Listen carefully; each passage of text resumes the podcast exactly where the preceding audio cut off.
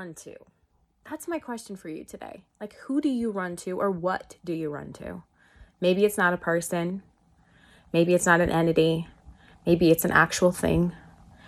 But who or what do you run to in times of need, in time of depression, loneliness, anger, whatever negative emotion it might be? I want you to ask yourself, who or what do you run to? So, me, I run to God. That is my faith. That is my resource.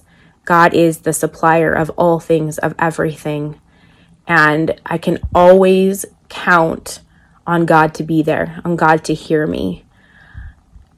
If God is not your resource, if God is not what you run to, first of all, I would, I would encourage you to explore that option because you'll never leave empty. But if you don't, know God, who do you run to? Who is it? Is it a person? Is it a thing? Is it food? What is it?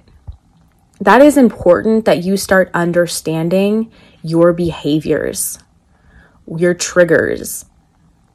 Something happens in your life that caused you to feel some negative emotion, and it's a ripple effect. And you turn to something. You run to something. It's it's very very natural. It's human behavior for he, for us to do these things. And majority of times we don't even realize that that's what we're doing. So I've I've spoken many times about when I was younger, I would turn to food. Any negative emotion that I felt, I found food to be comforting it's a vicious cycle, right? Because yes, that food or that sugar, whatever I'm reaching for in the moment is comforting in that exact moment. However, it has so many negative side effects that really at the end of the day, I'm just continued to set myself back further and further and further versus actually solve the problem that I was up against and move past it. So you really need to take some time to identify where you find comfort.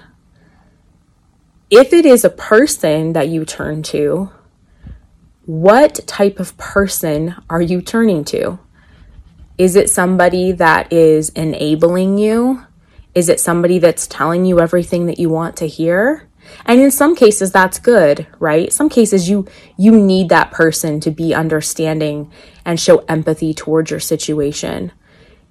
I guess every situation is very very different. However, there may be some instances where you are feeling a certain type of emotion and maybe you're overreacting to something and the person you're turning to is continuing to feed you all these uh, maybe val- so they're feeding you validation right however it's not helping your situation it's maybe even it's probably comforting because you're hearing what you want to hear but it's not the truth or maybe you turn to somebody when you're really angry or something's happened and they add fuel to the fire by you know, just keep on talking negatively about XYZ or the situation or the person um, that caused you to be angry. And again, it's not helping you process or deal with the situation healthy. It's it's validating you in all the wrong ways. And yes, it's comforting. Of course it is. It's comforting to hear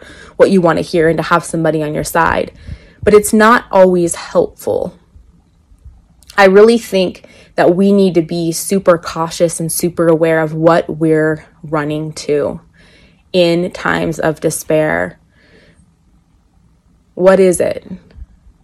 So, as I'm thinking through these different types of things, I'm thinking about okay, so understanding my default.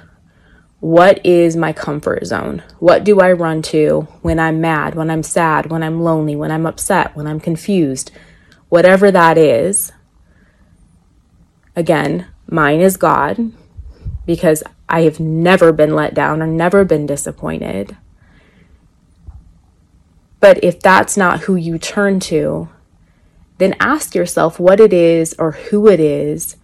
And if it is helping your situation, or if it just feels good in the moment and it's temporary, and then you move on with your day, but then it continues to arise again, and you continue to run to the same person or thing, and it's a cycle.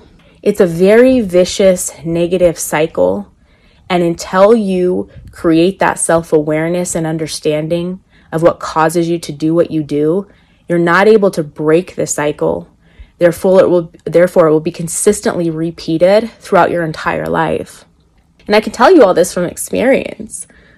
You know, I, I've witnessed this over and over in my life, especially in my youth. Because again, I turned to food. And I usually turn to food because I had no self esteem, no confidence. I was overweight. I wasn't happy with my body. Therefore, I wasn't happy with my clothes, or, you know, there's so many things that come along with that. And so I would turn to food for comfort, and it would satisfy that temporary need of whatever emotion I was feeling. But then it was causing me to gain more weight and to become more unhappy as time went on. So we need to find healthy ways or healthy things to turn to when we are having negative feelings or emotions. And I know I've talked about this before in a different podcast, but writing down feelings, maybe, or just allowing yourself five minutes of nothing, literally shutting off all electronics, there's no distractions. You're sitting in a space completely alone and you're just sitting there and you're processing whatever it is entirely on your own so that you have a clear understanding of what is actually going on and to remind yourself that you are in control, that you get to choose what happens next. Don't get so wrapped up in the emotion or the feeling that you completely lose sight of what the next step is to release that and to move forward. That's my challenge. I highly encourage you to determine or to become more aware or to have a better understanding of why you do what you do when you're feeling negative emotions. And gosh, I always say negative emotions. I mean, being sad and lonely and things like that, there's always a time throughout your life where that's not necessarily negative. That's just your reality. And that's okay. It is okay to have those feelings, but it's not okay to stay there or to do more harm than good by turning or running to the wrong things or people. So, having emotions of sadness, loneliness, anger, disappointment, all of those things are a part of life. Those things help us grow, those things help us create boundaries. So, they're not necessarily negative if they happen every once in a while and you've got a hold on them and you process them and deal with them in a healthy way, and then you move forward.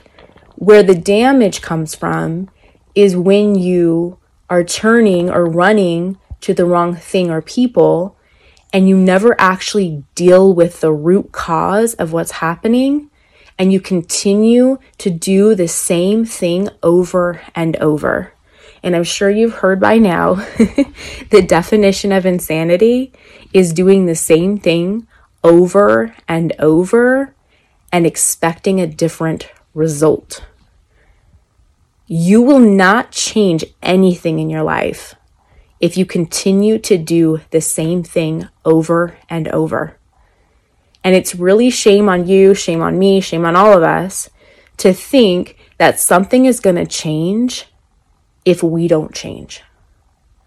And this goes all back to letting you know that you're capable, you're able, you can do anything you choose to do. No one can control your mind or control your actions. You are 100% in control of that. Do not let friends, family, strangers, anyone in your life to, to decide how you feel or what you think or what you need to do.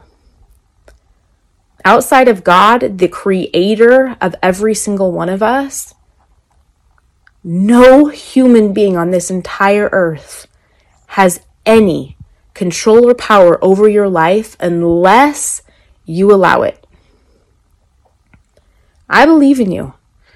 I believe in you. I have literally watched people be transformed by the renewing of their mind coming to self awareness and a whole new understanding, and knowing that they have the power to make changes that lead to healthy, happy, productive lives. And that's all I want for you. That's all I desire and want for you if you're listening.